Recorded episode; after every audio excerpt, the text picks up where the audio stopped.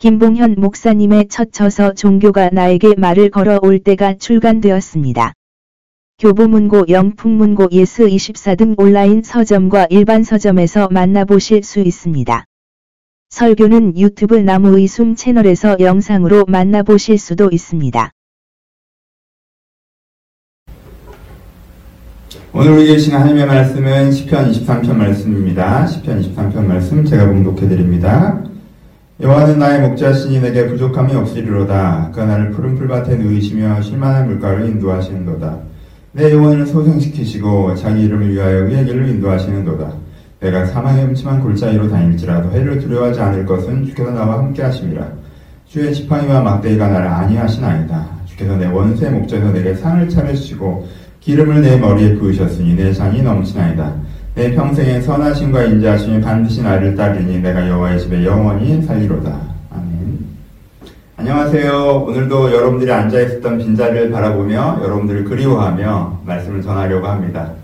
여러분, 저도 이렇게 설교를 전하는 것이 어색하고 여러분들 각자의 처소에서 설교를 듣는 게 이제 조금은 어려워지셨을지도 모르겠습니다. 하지만 예배를 예배되게 하는 것은 하나님이십니다.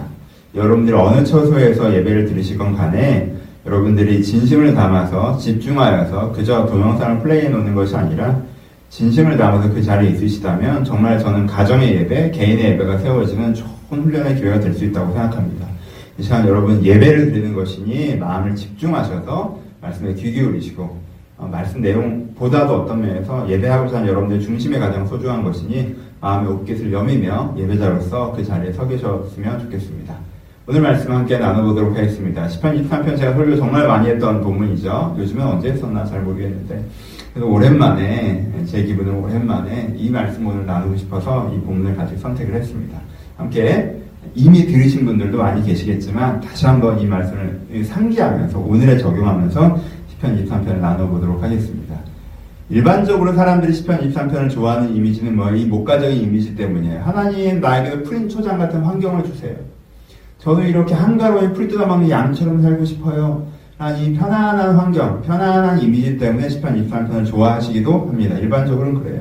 하지만 우리가 이미 말씀을 많이 나눴던 것처럼 이 시인의 실제 환경은 그렇지 않았다라고 우리가 얘기를 나눴죠. 그렇죠? 시인의 실제 환경이 어떻습니까? 첫 번째, 내 영혼을 소생시키시고. 소생이 뭐예요? 어떤 사람이 소생, 소생은 다시 살아나는 거잖아요. 그럼 어떤 사람이 다시 살아나요? 죽었던 사람이 다시 살아나요. 그러니까 이 시인에게 이미 있었던 환경은 뭐예요? 선제적으로 먼저 있었던 환경. 내 영혼이 죽은 것 거죠. 그럼 이런 경험 해보실 때 있으세요? 그리고 가끔 이러죠. 우리가 실망으로 마음이 죽을 때가 있어요. 내가 뭔가 기대하다가 실망하면 아, 다 상관없고 무기력해지고 우울해지고 마음이 죽을 때도 있어요.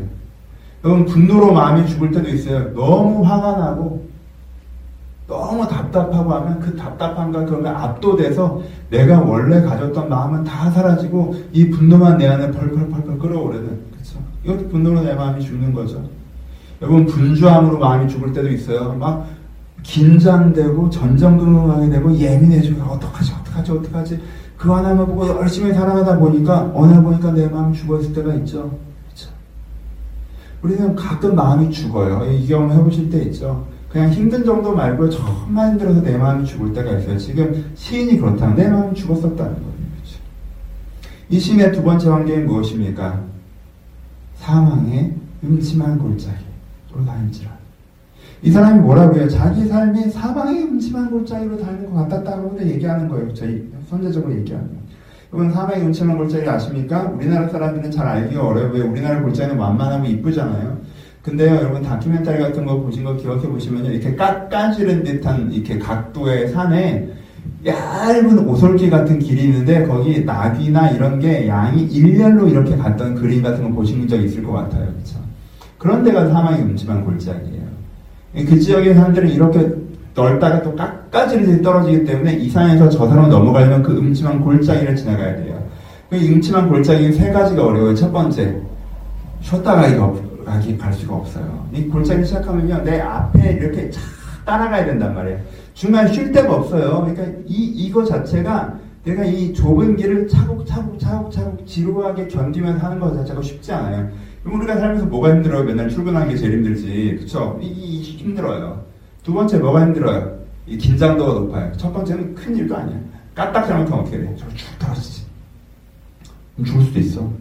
계열에서 이탈할 수 있어요. 저희 축 떨어진다면 이게 이게 힘들어요. 떨어질까봐. 세 번째 뭐가 힘들어요? 음침한 골짜기라는 게 뭐예요? 음침한 게 아, 이게 뭐가 뭐가 있는지 알지 못해. 아, 이게 음침하다라는 건 뭐가 있는지 모르겠다는 게 무슨 뜻인지 아시겠어요? 이게 깎아지르는 데가 조금 지나서 조금 완만한 데가 나오면 거기서 어디서 늑대가 튀어나올지 맹수가 튀어나올지 곰이 튀어나올지 모른다는 거예요. 그렇죠? 그러니까 위험이 도사리고 있어요. 안 그래도 힘든데. 그렇죠? 이 세 가지로 힘든 데가 사망의 음침한 골짜기예요. 여러분 한국 사람이 이게 뭔 줄 알아요? 우리가 인생을 살아갈 때 칼날리로 걸어갔다 오는 때가 되게 많죠. 직장을 다니건 자영을 하건 여러분들 계시는 삶의 현장들을 보면 정말 사망의 음침한 골짜기다고 제가 봐도 때가 많아요. 이게 진짜 이게 쉴 수가 없잖아. 집중해서 이렇게 걸어가야 돼. 왜 까딱 잘못하면 떨어지거든. 근데 이것만 해도 쉽지 않은데 가끔 짐승이 출몰해. 큰 어려움이 또 생긴다고. 뭐 한국 사회가 어떤 면에서 이렇게 우리 지금 많은 분들이 정말 이렇게 정말 자영업 하시는 분들, 직장 다니는 분들 중에 여러분들이 진짜 이렇게 칼날처럼 열심히 살고 계셨는데 이, 이 코로나 사태가 좀 터지는 바람에 정말 어려우신 분들도 있죠. 중간에 또 짐승이 튀어나온다고 이렇게. 우리가 얼마나 어려워요. 근데 누가 그랬어요? 시인도 그랬다고 얘기해요. 세 번째 시인이 자기가 어땠다고 얘기해요. 내 원수의 목전에서. 우리 신에게 원수가 있다고 얘기하죠. 그렇죠? 여러분 원수가 뭔지 아시죠? 집에 원수가 있잖아요. 하, 그럼 삶의 질이 곤두박질 칩니다. 집에 부모님이 나랑 원수예요. 남편과 아내가 나랑 원수예요. 내 자식이 내 원수예요. 지금 미쳐버리겠어요. 걔 때문에 막 보면 막 아휴 이러면요 집이 지옥이에요. 그렇죠? 회사에 원수가 있어요. 옆자리 앉는 직장 동료가 원수예요. 아마 상사가 원수예요. 이 시스템이 원수예요. 이 시스템이 날 죽이고 있는 것 같아요. 그러면요, 막 회사 가면서부터 막 분노가, 슬픔이, 긴장이, 우울이 거기가 지옥이라. 우리 사회 원수가 있으세요? 저 나쁜 놈들 때문에 예, 내 인생이 이렇게 된 것 같고, 저 나쁜 놈들 때문에 이 나라가 이렇게 된 것 같고, 이 사회 어디 원수가 있다고 느껴지세요? 아, 그 마음이 또 막. 원수가 있으면요, 어떤 면상 거리가 지옥이에요. 그렇죠? 근데 다시 뭐라고? 원수가 있다고 관계적으로 얘기하는 거예요. 그럼 여러분, 이 시인이 얘기하는 환경이라는 게 어때요? 환경이라는 게. 사망의 음침한 골짜기가 먼저일 수 있겠죠? 인생의 환경이 너무 어려워요. 내 인생이 너무 긴장되고 어렵고 위험한 삶이란 말이야. 겨우겨우 살아가고 있어. 근데 큰일 날 것 같아. 근데 그 와중에 막 원수, 관계적으로도 엉켜가지고 막 관계 때문에 또 막 너무 힘들어. 일도 힘들어 죽겠는데. 환경도 힘들어 죽겠는데 돈 문제도 힘들어 죽겠는데 여기 또 가정 문제 때문에 너무 힘들고 관계 문제 때문에 너무 힘들어. 아 그래서 내 마음 다 죽은 것 같아. 그래서 이 어떤 면에서 이게 제일 힘들어. 이제 아무것도 하기 싫어 무기력해. 막 시도 때도 없이 화가 나면 분노 조절장애. 막 미쳐버리겠어. 내 마음이 다 죽었다고.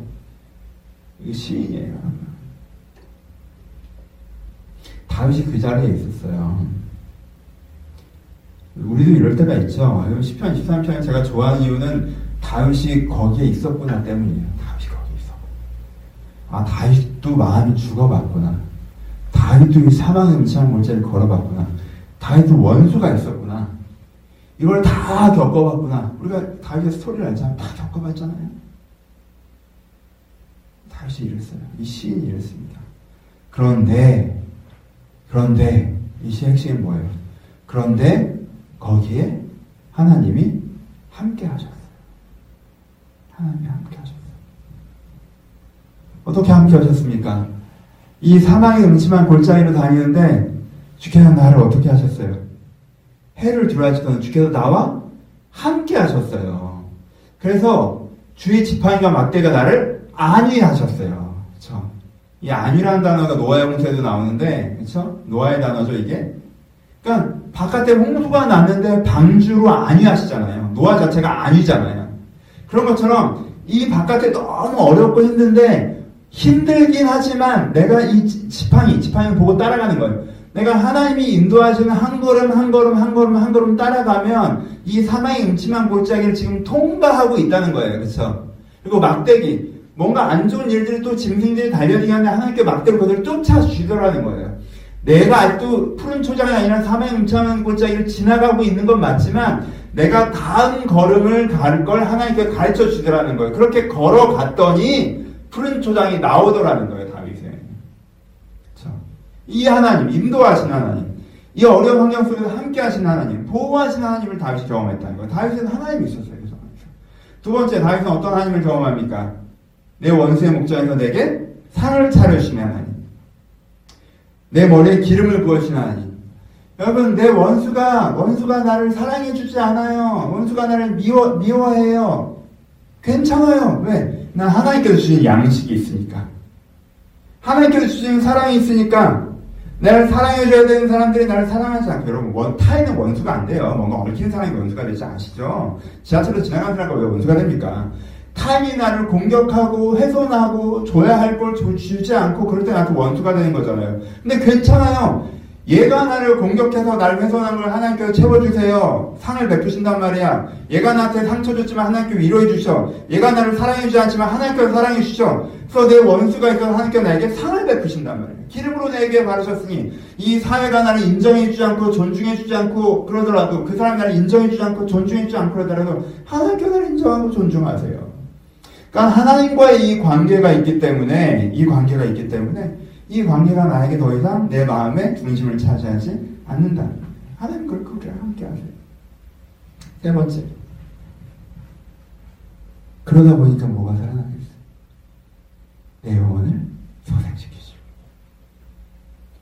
내가 이 환경과 이 관계 속에 살아가다 내 영혼이 죽은 것 같았는데, 그리고 그 또 다른 나의 죄성과 나의 불안과 또 내가 하는 많은 삽질들로 말며 내 영혼이 죽은 것 같았는데, 내이 환경적인 요소나 나의 잘못된 행동들을 말미암아 내 영혼이 만들어졌었는데 그게 아니라 하나님께서 나를 사랑하시고 하나님께서 나를 인도하시고 하나님께서 나를 격려하시고 하나님께서 나와 함께 하시는 그것이 내 마음을 만들다 보니까 내 마음이 다시 살아간다는 거예요. 그렇죠?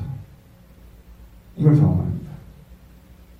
그래서 시인이 뭐라고 뭐라고 고백해요? 그래서 내가 부족함이 없다고 얘기해요. 시인은요, 푸른 풀밭에 있으니 부족함이 없다고 얘기한 것이 아니라 일단은 여호와는 나의 목자시기 때문에 부족함이 없다고 얘기하는 거예요. 내가 삼의 용창을 골짜기에 다녀도 영원히 죽어도 원수가 있어도 여호와께서 내 인생의 나를 보호하시고 인도하시는 목자가 되시니까 내가 부족함이 없다고 얘기하는 거예요. 그리고 결국엔 나를 푸른 초장에 누이시더라 라고 고백하는 거예요. 여러분 이 10편 23편을 믿으십니까? 오늘 말씀을 성경을 믿으셔야 돼요. 10편 23편을 믿으십니까? 여기서부터 우리가 이 말씀을 믿는 결정을 해야 됩니다. 여러분 어떻게 하시겠어요? 저도요 10편 23편 같지 않, 않아요. 하나님께서 아 나 앞부분은 내가 되게 동의가 되는데 어 그래 나도 뭐 마음이 죽을 때가 있어. 나도 뭐 사명에 미치는 때가 있어. 나도 뭐 이럴 때가 있어. 원수가 있지. 앞부분은 동의되는데 뒷부분 하나님께서 내 마음을 원수에 있었는데 하나님께서 내, 내 마음을 회복하셔서 원수가 있어도 괜찮고 하나님께 이 상하의 골짜기 음침의 골짜기에서 인도해 주셔서 한번 가면 되고 하나님께 내 마음을 다시 설치고 이건 저 100% 동의 안 돼요. 내가 100% 경험하고 있는 게 아니라고 그때 우리가 어떻게 해야 돼요? 믿어야 돼요. 어떻게? 아 내가 이렇지만 저렇게 될 수 있구나. 10편 23편이 목자이신 하나님을 소개해 주잖아요. 하나님 그런 분이시란 말이 이미 나에게도 소개해 주잖아요. 그럼 그 하나님을 내가 믿어봐야 돼요. 믿고 한번 찾아봐야 돼요. 하나님 나한테 왜 안 그러세요가 아니라 하나님 하나님께서 목자시라고 하는데 하나님 제가 지금 영원을 죽었는데 영원을 소생시키는 하나님을 내가 경험하고 싶습니다. 내가 사나의 은치한 골짜기를 다니는데 나를 안위하신 하나님을 내가 경험하고자 합니다. 내가 원수 때문에 힘이 드는데 그 원수 때문에 내 마음이 지옥이 되지 않게 내게 상을 베푸시는 은혜를 주시는 사랑을 주시는 세임을 주시는 그 하나님을 내가 알아보고 싶습니다. 이렇게 여러분 10편 23편을 믿고 한번 이 목자이신 하나님을 우리가 알아갈기까지 나한테 안 그러던데? 그러지 마시고 이 목자이신 하나님을 우리가 알아갈기까지 한번 찾아보셨으면 좋겠어요. 여러분 요즘에 우리가 특별한 상황들을 경험하고 있는데 혹시 예배가 끊어지는 게 길어지니까 영적으로 어려우십니까? 여러분 경제로 요즘에 좀 어려운 상황 있으십니까? 또 우리가 무엇보다 우리 건강의 위험 때문에 또 어려운 상황들 가운데 있죠. 여러분 이 상황 가운데 여러분들이 이 상황이 여러분들의 마음을 만들지 못하게 하시고 하나님이 여러분들을 만들 수 있게 기회를 주셨으면 좋겠어요. 내가 이런 상황 때문에 이런 상황 때문에 이런 상황 때문에 이래요 라고 하잖아요. 그럼 내 마음이 어떻게 될 수밖에 없어요. 내 마음이 죽고 원수 때문에 막 지옥이 되고 그렇게 될 수밖에 없어요.